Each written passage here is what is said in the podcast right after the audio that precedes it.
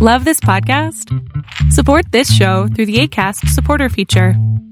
It's up to you how much you give, and there's no regular commitment. Just click the link in the show description to support now. Hiring for your small business? If you're not looking for professionals on LinkedIn, you're looking in the wrong place. That's like looking for your car keys in a fish tank.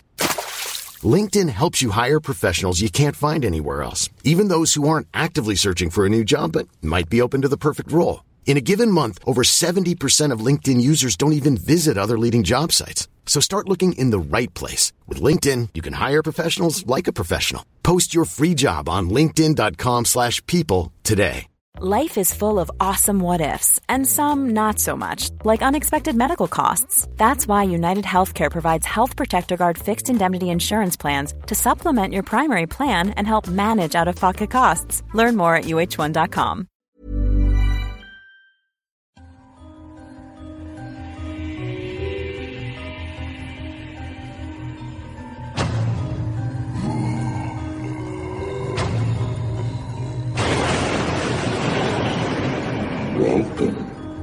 Tales to Terrify. Welcome to Tales to Terrify, part of the District of Wonders Network, featuring Starship Sofa, Crime City Central, and Protecting Project Pulp. Everyone has a story in the District of Wonders. Come and find yours. Good evening, children of the night. Welcome. Welcome to the Nook. Welcome to Tales to Terrify. Welcome to. Yes, yes, the streets. They're full, full of strange blue people tonight. Come in, come in, come in. Unwrap yourselves. Grab a drink. It is blue and crazy out there. It is that season, yes, baseball season. And the Chicago Cubs, who live just a few hundred yards north of here, well, look, let me finish the welcome. Uh, yes, I'm Lawrence Santoro, your host for these weekly gatherings here in the flickering darkness. So get comfortable, grab a chum, have something warm to sip, something pleasant to nibble, and settle in. Now, it is already baseball crazy out in the streets. I apologize for that, but for the next six months, another reason why I do not like spring and summer and the leading edge of fall, we will have hordes of marauding suburbanites and packs of vicious frat boys and given time and a degree, the middle management zombies into which the frat boys inevitably morph, on the move and in our hood. The aforementioned wandering, marauding, morphing mob will snarl and snap at passers-by. At one another they will dice the death by shuffling in the streets among the cars, the cabs, the buses, and camera crews. They will litter, puke, and micturate on the stoop you have just stood upon to ring the bell and await my welcome here to the nook. Then, then they will evaporate go home to the places without pavements that surround the city, and they will shake their neckless heads and complain bitterly about the dirt and the unfriendliness of Chicago. And tonight, dear children of the night, tonight, there wasn't even a home game, just fans making a trial run, packing the dozens of yawning baseball brothels here on Clark Street, waiting waiting, drinking and waiting and howling. Yes, next Friday, though, next Friday. No rehearsal. There will be a home game. It's an afternoon stand, so the mob will be well oiled by your arrival time. Be prepared. The creatures of summer will wander the streets long after Wrigley's lights have gone out following whatever degree of loss the Cubs will have experienced that day, and the gates will be chained and locked until the next day when the team again shuffles onto the field armed with bats of ash and leather clad throwing objects in their paws. And so it goes all season. Now, well, it is spring. The image I've posted on the home site, it's from a story in Bill Gaines' wonderful Haunt of Fear comics. Haunt of Fear number 19, in fact. Gaines' EC comics were probably my favorite funny books, as my grandfather called them. The story shown is by Jack Davis and Al Feldstein and is called Foul Play. Foul Play was one of the stories that drove Dr. Frederick Wertham into an anti comic froth way back then. It even came to the attention of the U.S. Senate Subcommittee on Juvenile Delinquency, which starred coonskin hat wearing Senator Estes Kefauver of Tennessee. Well, Wertham got a book out of his professional snit, and that book, The Seduction of the Innocents, ruined comic books for everyone. And, of course, Kefauver gained national attention and a nod for the vice presidency when Adlai Stevenson fronted the Democratic ticket against Dwight D. Eisenhower and Richard Nixon. So, you see, baseball, no good for you. Enough of that. You'll soon think there's a theme to this evening's gathering. There isn't. But our first tale of the night is a sweet little effort from Mr. David D. Levine, and it ties not to baseball, but to comic book lore, about which I offer the disclaimer I am no expert and know only the barest of essentials. But first things first, I met David Levine at the recent World Fantasy Convention in Toronto. He was part of a panel that kicked off editor John Joseph Adams' anthology, The Mad Scientist's Guide to World Domination, a collection which I recommend heartily, by the way. Normally, when I go to conventions, I attend very few panels, but the title snagged me. And at this overflowing gathering, David read the story he is about to read for you here. Immediately after, I zipped over to him and asked if we could have it for Tales to Terrify. I'll tell you more later, but just to remind you, it is through Mr. Adams' generosity that we had Laird Barron's monumental Frontier Death Song last year. And it is through his and David's generosity that tonight we feature the following tale from The Mad Scientist's Guide to World Domination. Here is David's Letter to the Editor.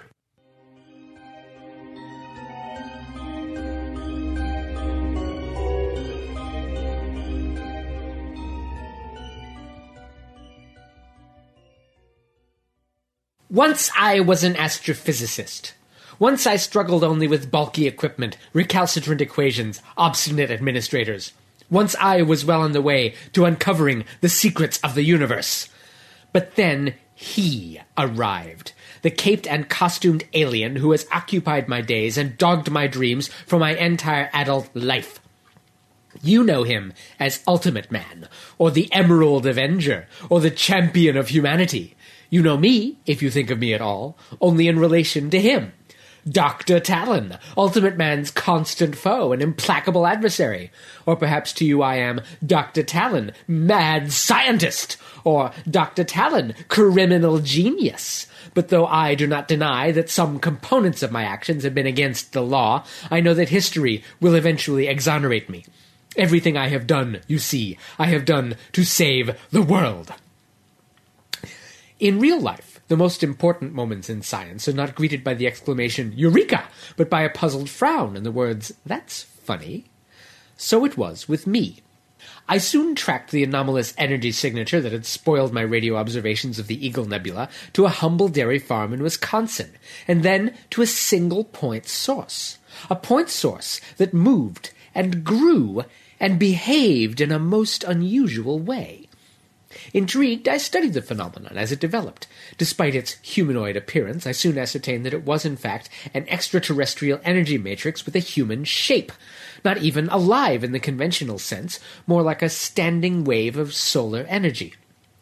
By the time the media finally managed to notice a flying man in a gaudy green and gold costume zipping hither and yon over the city, over twenty years later, I had already verified, identified, and analyzed this extraterrestrial and determined that he was a threat.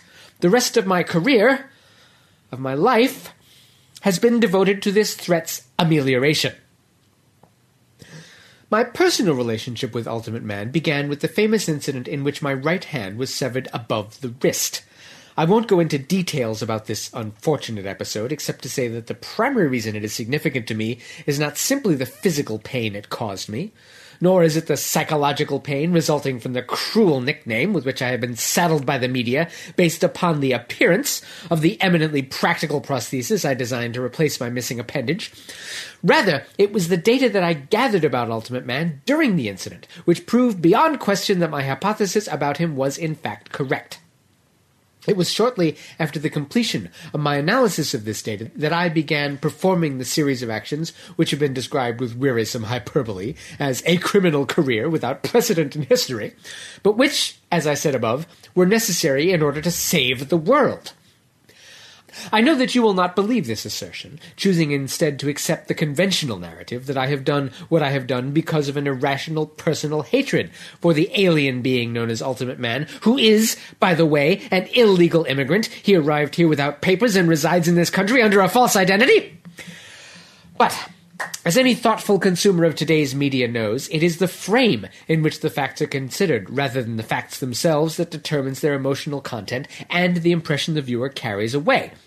Rather than Mad Genius Threatens Crowd with Heat Ray, for example, what would you think if you read the headline Philanthropic Inventor Staves Off Global Destruction? Hmm? You may scoff, but I can prove my position is well founded. Let me begin by pointing out something that you might even have noticed yourself. Ultimate Man's power is growing.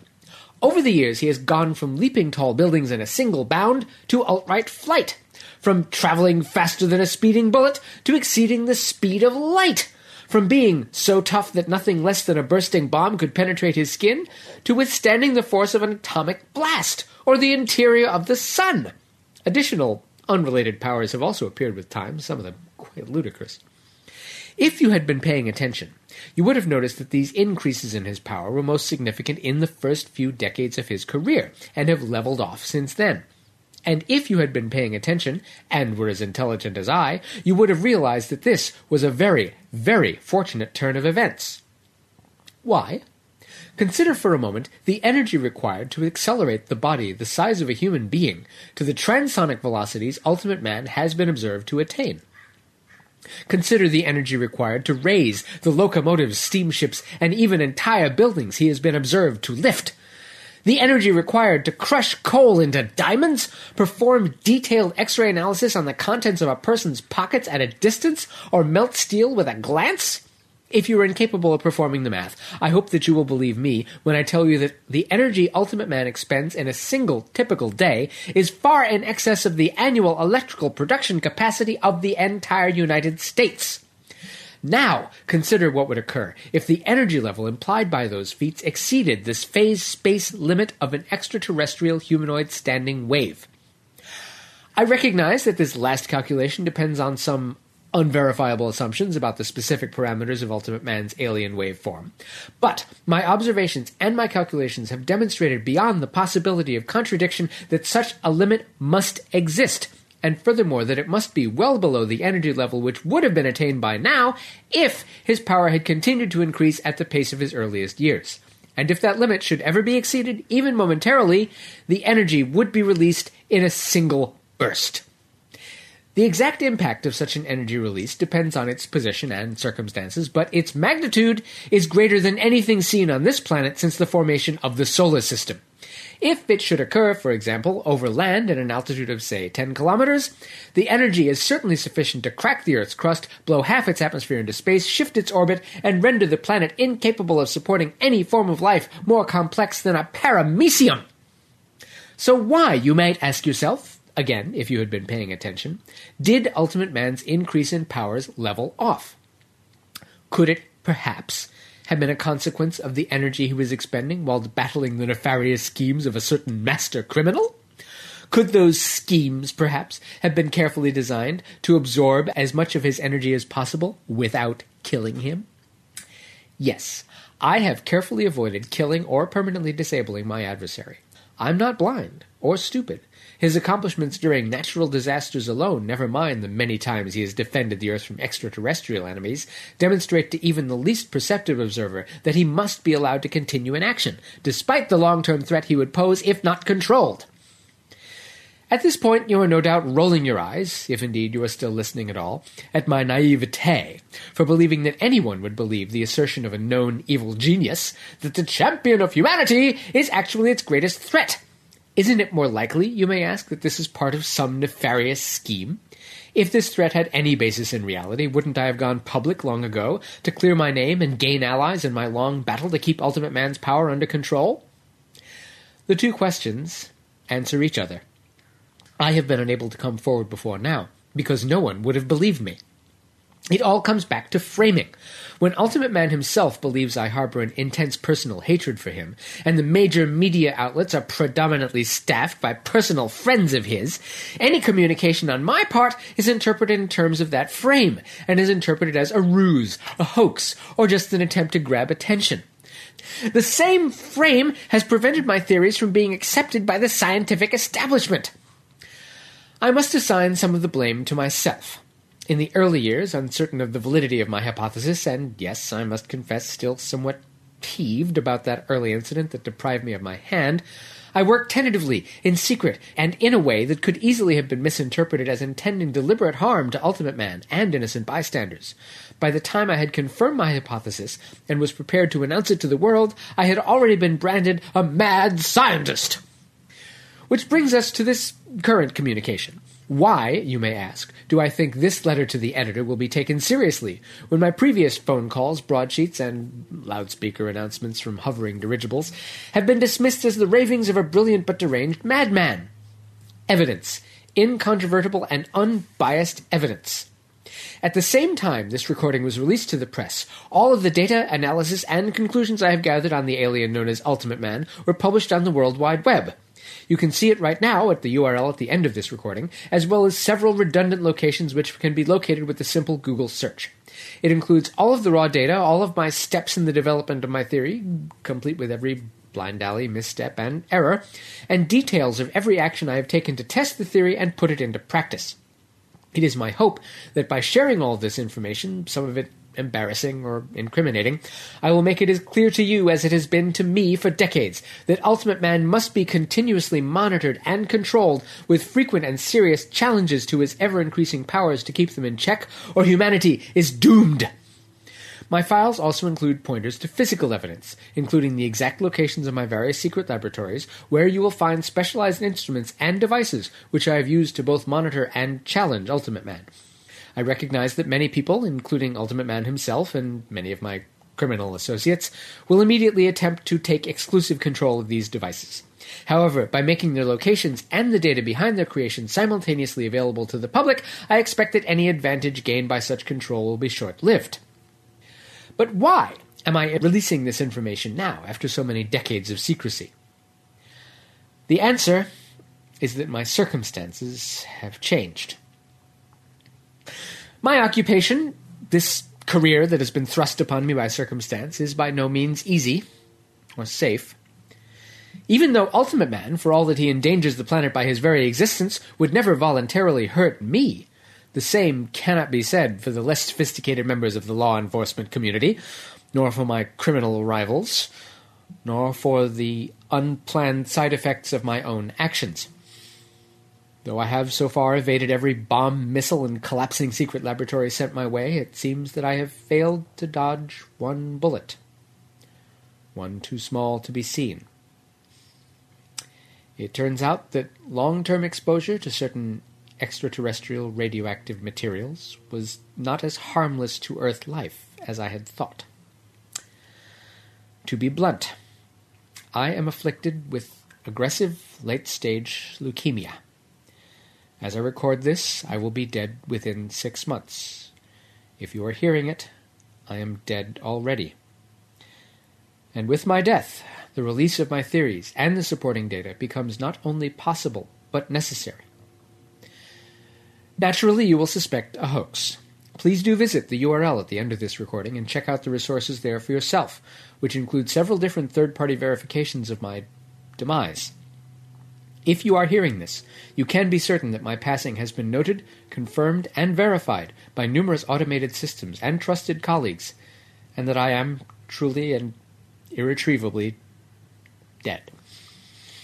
And even though, in my line of work, death is not always permanent, at the very least it seems to require some time to recover. And in that time, Ultimate Man's power could grow to planet shattering levels. Therefore, now that I am gone, I ask that you, yes, you, the person hearing this letter on the internet, or reading it in any of over 600 daily newspapers around the world, take up my tools and my cause. Challenge Ultimate Man. Dissipate his power.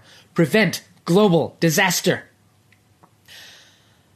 I know that most of my listeners will not heed this request. Your daily life is already too full. You feel you lack the necessary expertise. You wish to avoid the consequences of such action. Having faced those consequences myself, I cannot impugn your reluctance. But some small percentage of those who hear this will feel called to action and will take up the challenge. Perhaps, if you are still listening, you are one of these.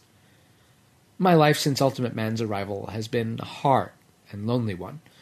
But you, with the head start provided by my files and devices, will have an easier time of it than I did. And you will have colleagues around the world, others like yourself, who have heeded my call, working together on difficult challenges with dramatic and immediate real world impact. I cannot imagine anything more exciting or satisfying. It is, in effect, the biggest and most important open source project in history. I, I have been labeled a mad scientist. I rebelled against this label at first, then eventually learned to wear it with pride.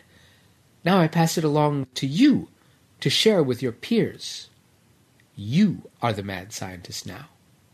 Go forth and save the world.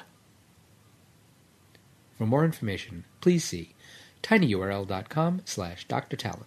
That's tinyurl.com slash D-R-T-A-L-O-N.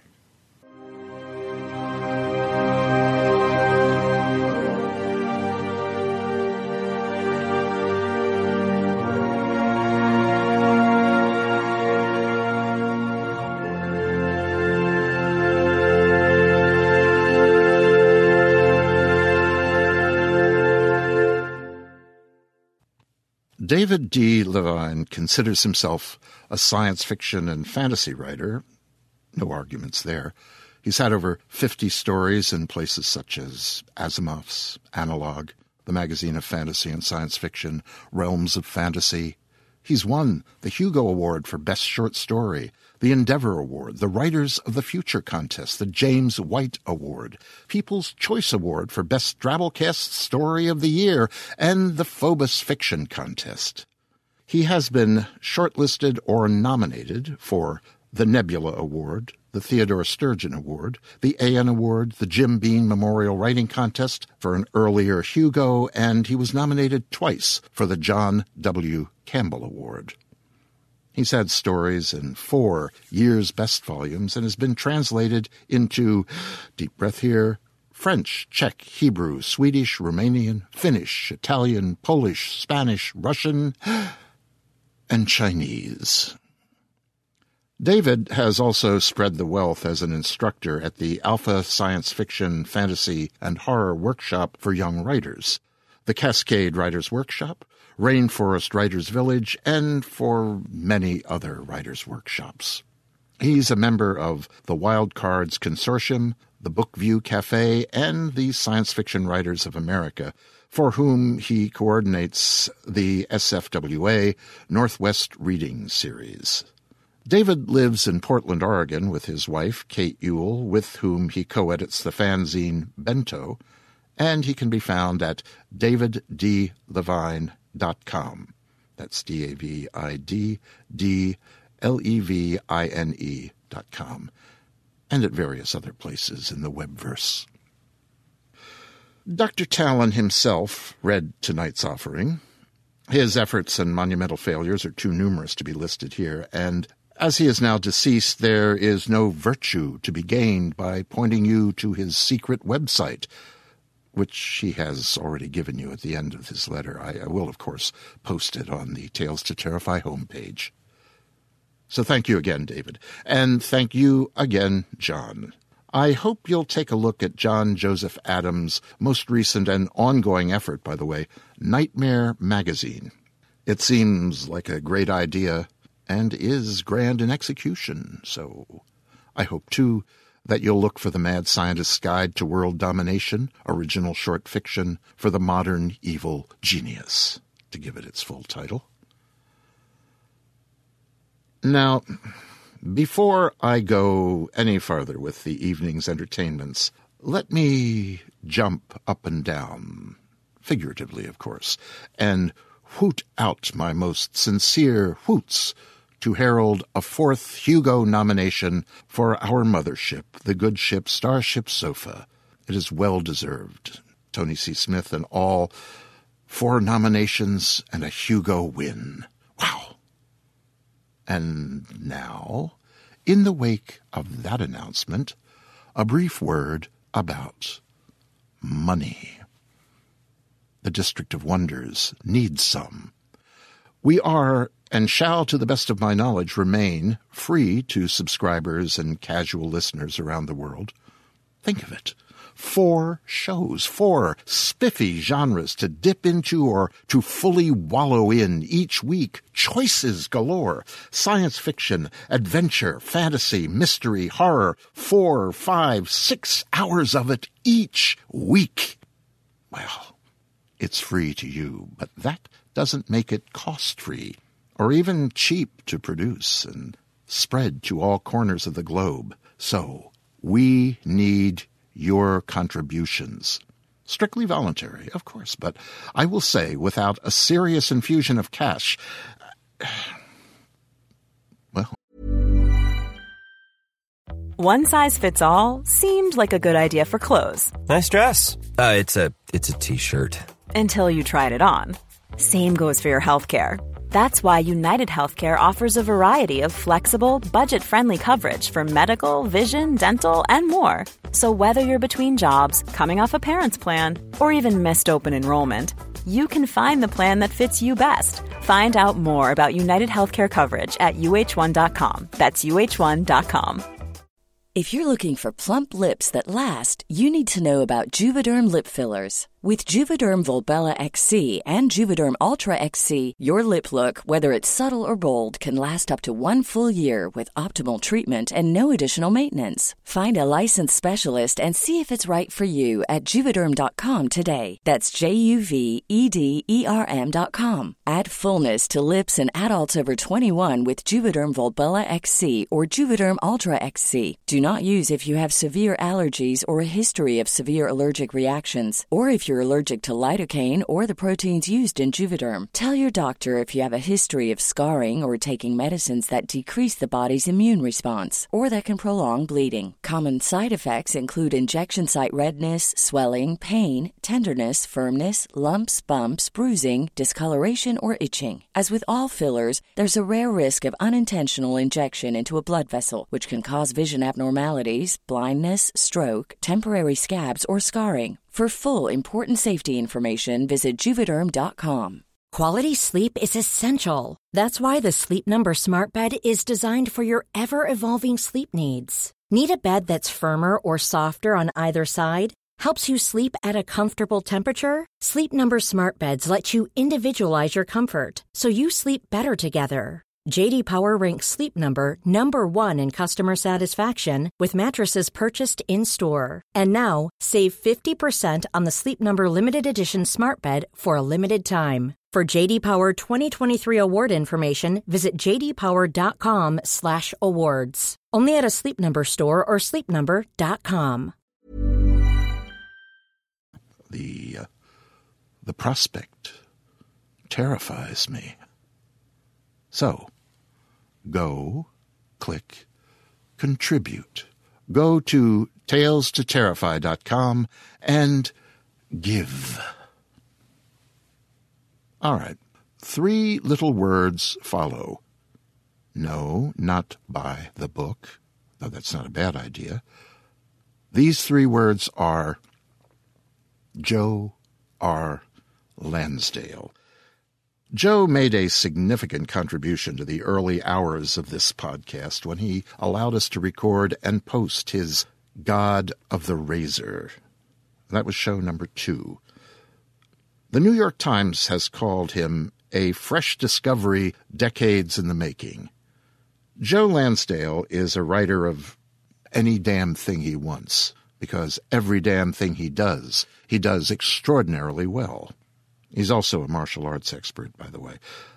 There'll be more about him later, but now, here is Joe R. Lansdale's Fish Night.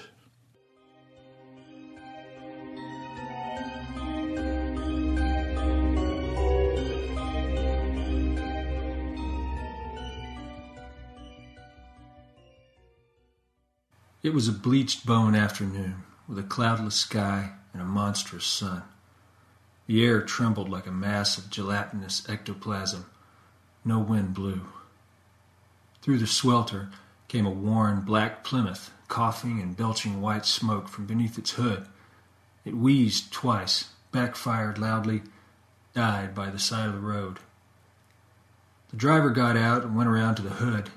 He was a man in the hard winter years of life with dead brown hair and a heavy belly riding his hips. His shirt was open to the navel, the sleeves rolled up past his elbows.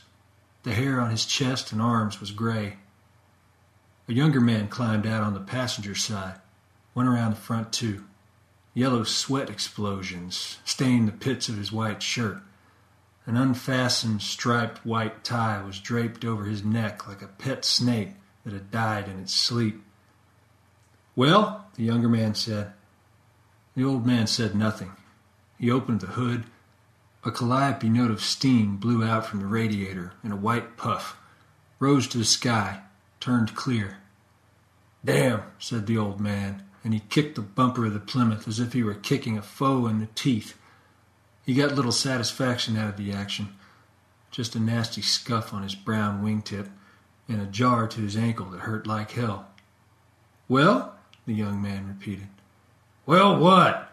What do you think? Dead as the can opener trade this week. Deader. The radiator's chicken pocked with holes. Maybe someone will come by and give us a hand. Sure. A ride, anyway. Keep thinking that, college boy. Someone is bound to come along, the young man said. Maybe, maybe not. Who else takes these cut-offs? The main highway, that's where everyone is. Not this little no count shortcut. He finished by glaring at the young man. I didn't make you take it, the young man snapped. It was on the map. I told you about it, that's all. You chose it. You were the one that decided to take it. It's not my fault. Besides, who'd have expected the car to die? I did tell you to check the water in the radiator, didn't I? Wasn't that back as far as El Paso? I checked. It had water then. I tell you, it's not my fault. You're the one that's done all the Arizona driving. Yeah, yeah, the old man said, as if this were something he didn't want to hear. He turned to look up the highway. No cars, no trucks, just heat waves and miles of empty concrete in sight. They seated themselves on the hot ground with their backs to the car. That way it provided some shade, but not much. They sipped on a jug of lukewarm water from the Plymouth and spoke little until the sun fell down. By then, they had both mellowed a bit. The heat had vacated the sands, and the desert chill had settled in. Where the warmth had made the pair snappy, the cold drew them together. The old man buttoned his shirt, rolled down his sleeves, while the young man rummaged a sweater out of the back seat. He put the sweater on, sat back down. I'm sorry about this, he said suddenly. Wasn't your fault. Wasn't anyone's fault. I just got to yelling sometime, taking out the can opener trade on everything but the can openers and myself. The days of door to door salesman are gone, son. And I thought I was going to have an easy summer job, the young man said. The old man laughed. Bet you did. They talk a good line, don't they? I'll say. Make it sound like found money. There ain't no found money, boy.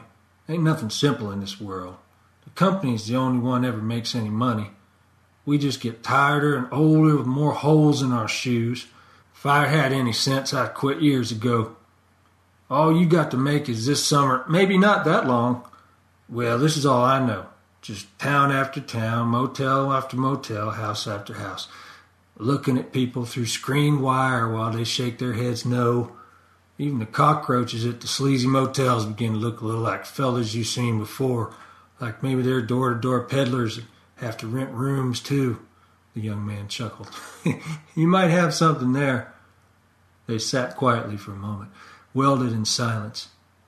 Night had a full grip on the desert now. A mammoth gold moon, billions of stars cast a whitish glow from eons away. The wind picked up. The sand shifted, found new places to lie down. The undulations of it, slow and easy, were reminiscent of the midnight sea. The young man, who had crossed the Atlantic by ship once, said as much. See, the old man replied. Yes, yes, exactly like that. I was thinking the same. That's part of the reason it bothers me. Part of why I was stirred up this afternoon. It wasn't just the heat doing it. There are memories of mine out here. He nodded at the desert. And they're visiting me again. The young man made a face. I don't understand. You wouldn't. You shouldn't. You'd think I was crazy. I already think you're crazy, so tell me. The old man smiled. All right, don't you laugh. I won't. A moment of silence moved in between them. Finally, the old man said, It's a fish night, boy. Tonight's full moon, and this is the right part of the desert if memory serves me. And the feel is right. I mean, doesn't the night feel like it's made up of some fabric, that it's different from other nights? That it's like being inside a big dark bag, the sides sprinkled with glitter, a spotlight at the top at the open mouth to serve as a moon? You lost me. The old man sighed. But it feels different, right? You can feel it too, can't you? I suppose. I sort of thought it was just the desert air I've never camped out in the desert before, and I guess it is different. Different, all right. You see, this is road I got stranded on 20 years back.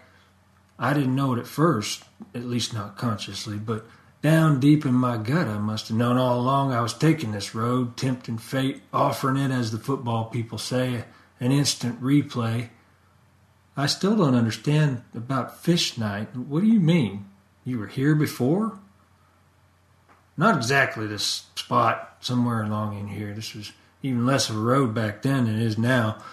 The Navajos were about the only ones that traveled it.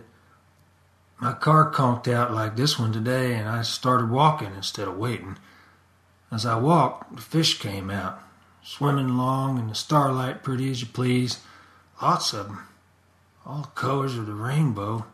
Small ones, big ones, thick ones, thin ones, swam right up to me, right through me. Fish, as far as you could see, high up and low down to the ground. Hold on, boy. Don't start looking at me like that. Listen, you're a college boy. You know what was here before we were, before we crawled out of the sea and changed enough to call ourselves men. Weren't we once just slimy things? Brothers to the things that swim? I guess, but Millions and millions of years ago, this desert was a sea bottom, maybe even a, the birthplace of man. Who knows? I read that in some science books, and I got to thinking this. If the ghosts of people who lived can haunt houses, why can't the ghosts of creatures long dead haunt where they once lived, float about in a ghostly sea? Fish with a soul? Don't go small mind on me, boy. Look here. Some of the Indians I've talked to up north tell me about a thing they call the Manitou. That's a spirit. They believe everything has one rocks, trees, you name it. Even if the rock wears to dust or the tree gets cut to timber, the Manitou of it is still around. And why can't you see these fish all the time? Why can't we see ghosts all the time? Why do some of us never see them? Time's not right, that's why. It's a precious situation, and I figure it's like some fancy time lock, like the banks use. The lock clicks open at the bank, and there's the money. Here, it ticks open, and we get the fish of a world long gone. Well, it's something to think about, the young man managed. The old man grinned at him. I don't blame you for thinking what you're thinking, but this happened to me 20 years ago, and I've never forgotten it. I saw those fish for a good hour before they disappeared. A Navajo came along in an old pickup right after, and I bummed a ride into town with him. I told him what I'd seen. He just looked at me and grunted, but I could tell he knew what I was talking about. He'd seen it too, and probably not for the first time. I've heard that Navajos don't eat fish for some reason or another, and I bet it's the fish in the desert that keep 'em from it. Maybe they hold 'em sacred, and why not? It's like being in the presence of the Creator, like crawling around in the liquids with no cares in the world. I don't know. That, that sounds sort of fishy, the old man laughed. it does, it does. So this Navajo drove me to town. Next day I got my car fixed went on. I've never taken that cut off again till today, and I think that was more than accident. My subconscious was driving me. That night scared me, boy, and I don't mind admitting it, but it was wonderful too, and I've, I've never been able to get it out of my mind. The young man didn't know what to say. The old man looked at him and smiled. I don't blame you, he said. Not even a little bit. Maybe I am crazy. They sat a while longer, with the desert night, and the old man took his false teeth out and poured some of the warm water on them to clean them of coffee and cigarette residue. I hope we don't need that water, the young man said. You're right. Stupid of me. We'll sleep a while. Start walking before daylight. It's not far to the next town. Ten miles at best. He put his teeth back in. We'll be just fine. The young man nodded. No fish came. They did not discuss it. They crawled inside the car, the young man in the front seat, the old man in the back. They used their spare clothes to bundle under, to pad out the cold fingers of the night. Near midnight, the old man came awake suddenly and lay with his hands behind his head and looked up and out the window opposite him, studied the crisp desert sky. And a fish swam by.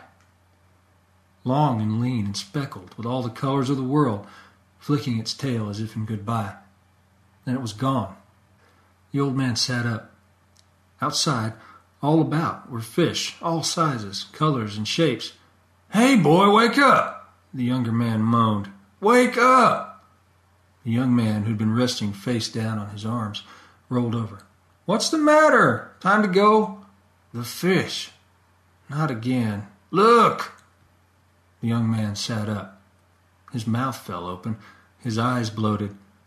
Around and around the car, faster and faster in whirls of dark color, swam all manner of fish. Well, I'll be. How? I told you. I told you. The old man reached for the door handle, but before he could pull it, a fish swam lazily through the back window glass, swirled about the car once, twice, passed through the old man's chest, whipped up, and went out through the roof. The old man cackled, jerked open the door. He bounced around beside the road, leapt up to swat his hands through the spectral fish. Like soap bubbles, he said. No, like smoke. The young man, his mouth still agape, opened his door and got out. Even high up he could see the fish. Strange fish, like nothing he'd ever seen pictures of or imagined. They flitted and skirted about like flashes of light. As he looked up, he saw, nearing the moon, a big dark cloud, the only cloud in the sky. That cloud tied him to reality suddenly, and he thanked the heavens for it. Normal things still happened. The whole world had not gone insane. After a moment, the old man quit hopping among the fish and came out to lean on the car and hold his hand to his fluttering chest. Feel it, boy? Feel the presence of the sea? Doesn't it feel like the beating of your own mother's heart while you float inside the womb? And the younger man had to admit that he felt it. That inner rolling rhythm that is the tide of life and the pulsating heart of the sea. How? the young man said. Why? The time lock, boy. The lock's clicked open and the fish are free. Free from a time before man was man. Before civilization started weighing us down. I know it's true. The truth's been in me all the time. It's in us all. It's like time travel, the young man said. From the past to the future. They've come all that way. Yes, yes, that's it. Why, if they can come to our world, why can't we go to theirs? Release that spirit inside of us. Tune into their time. Now, wait a minute. My God, that's it. They're pure, boy, pure. Clean, free of civilization's trappings. That must be it. They're pure and we're not. We're weighted down with technology. These clothes, that car. The old man started removing his clothes. Hey, the young man said, you'll freeze. If you're pure, if you're completely pure, the old man mumbled. That's it. Yeah, that's the key. You've gone crazy. I won't look at the car, the old man yelled, running across the sand, trailing the last of his clothes behind him. He bounced about the desert like a jackrabbit. God, God, nothing is happening. Nothing, he moaned. This is my world. I'm of that world. I want to float free in the belly of the sea, away from can openers and cars. The young man called the old man's name. The old man did not seem to hear. I want to leave here, the old man yelled. Suddenly he was springing about again. The teeth, he yelled. It's the teeth. Dentist, science, food. He punched a hand into his mouth, plucked the teeth free, tossed them over his shoulder. Even as the teeth fell, the old man rose. He began to stroke, to swim up and up and up, moving like a pale pink seal among the fish. In the light of the moon, the young man could see the pooched jaws of the old man holding the last of the future's air. Up went the old man, up, up, up, swimming strong in the long lost waters of a time gone by. The young man began to strip off his own clothes. Maybe he could nab him, pull him down, put the clothes on him. Something. God, something, but what if he couldn't come back? And there were the fillings in his teeth, the metal rod in his back from a motorcycle accident. No. Unlike the old man, this was his world and he was tied to it. There was nothing he could do. A great shadow weaved in front of the moon made a wriggling slat of darkness caused the young man to let go of his shirt buttons and look up. A black rocket of a shape moved through the invisible sea. A shark, the granddaddy of all sharks, the seed for all of man's fears in the deep. And it caught the old man in its mouth, began swimming upward toward the golden light of the moon the old man dangled from the creature's mouth like a ragged rat from a house cat's jaws. Blood blossomed out of him, coiled darkly in the invisible sea. The young man trembled. Oh God, he said once. Then along came that thick, dark cloud rolling across the face of the moon. Momentary darkness. And when the cloud passed, there was light once again and an empty sky. No fish, no shark, and no old man. Just the night, the moon, and the stars.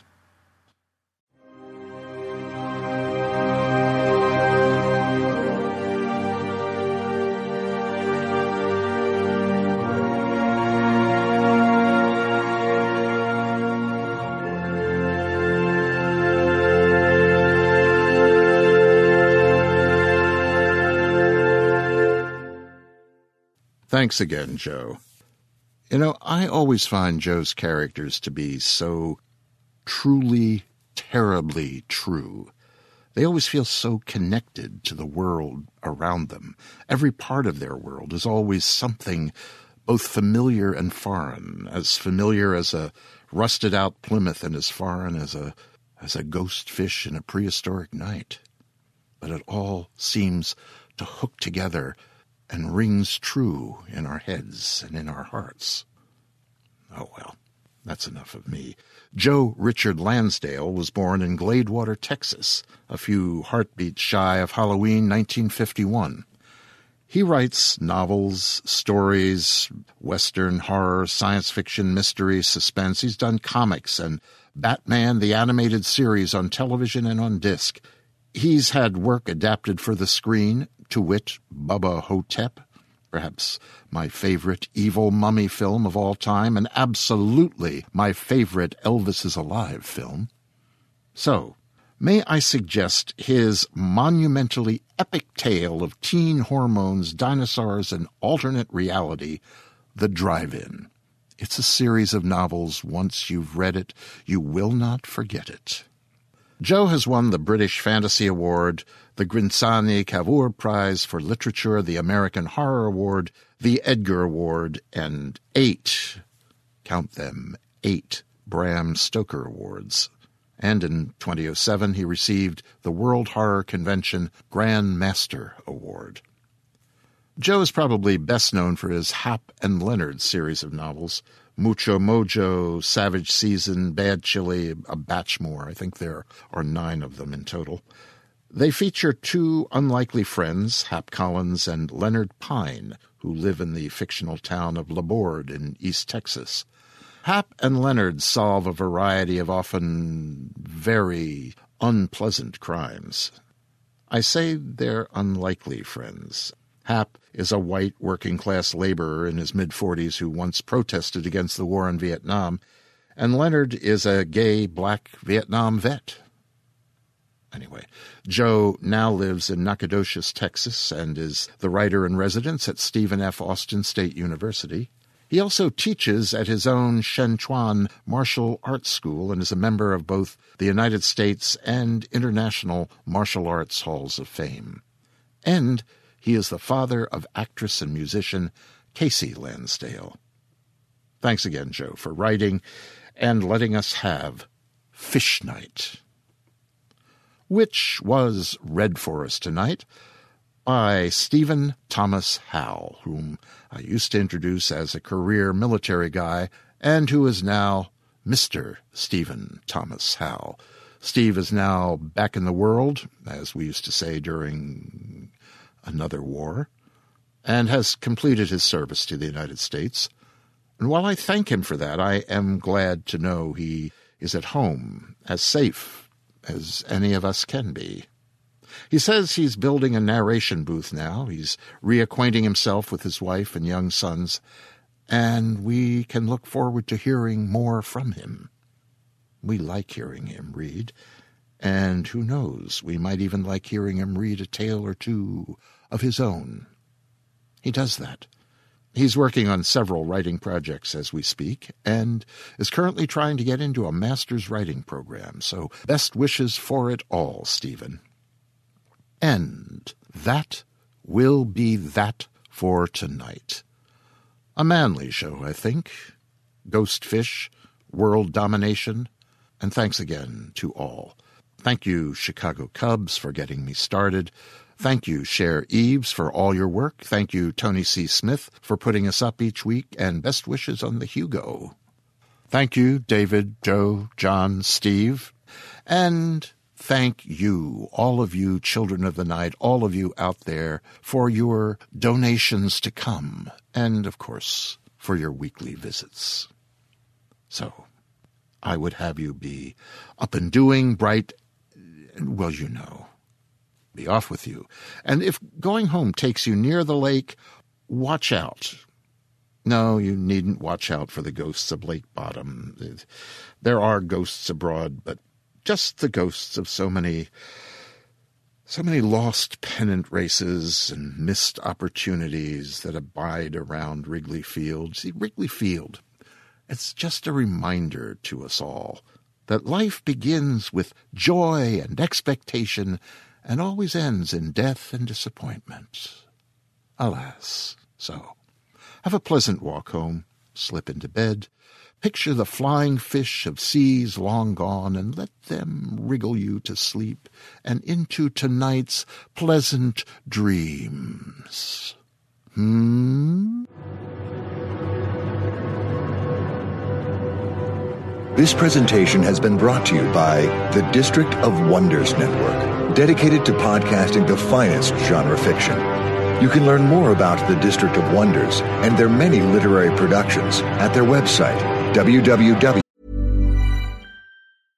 How would you like to look five years younger? In a clinical study, people that had volume added with Juvederm Voluma XC in the cheeks perceived themselves as looking five years younger at six months after treatment. Look younger, feel like you. Add volume for lift and contour in the cheeks with Juvederm Voluma XC. Reverse signs of aging by adding volume to smooth laugh lines with Juvederm Vollure XC. For important safety information and to find a licensed specialist, visit juvederm.com. That's J U V E D E R M.com. Not for people with severe allergic reactions, allergies to lidocaine, or the proteins used in Juvederm. Common side effects include injection site redness, swelling, pain, tenderness, firmness, lumps, bumps, bruising, discoloration, or itching. There's a risk of unintentional injection into a blood vessel, which can cause vision abnormalities, blindness, stroke, temporary scabs, or scarring. Talk to a licensed specialist to find out if it's right for you.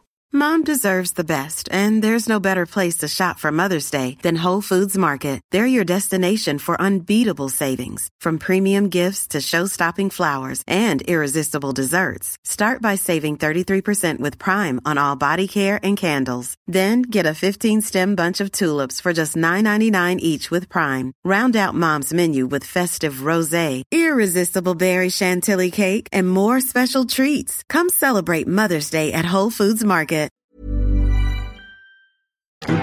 districtofwonders.com. Thank you for listening.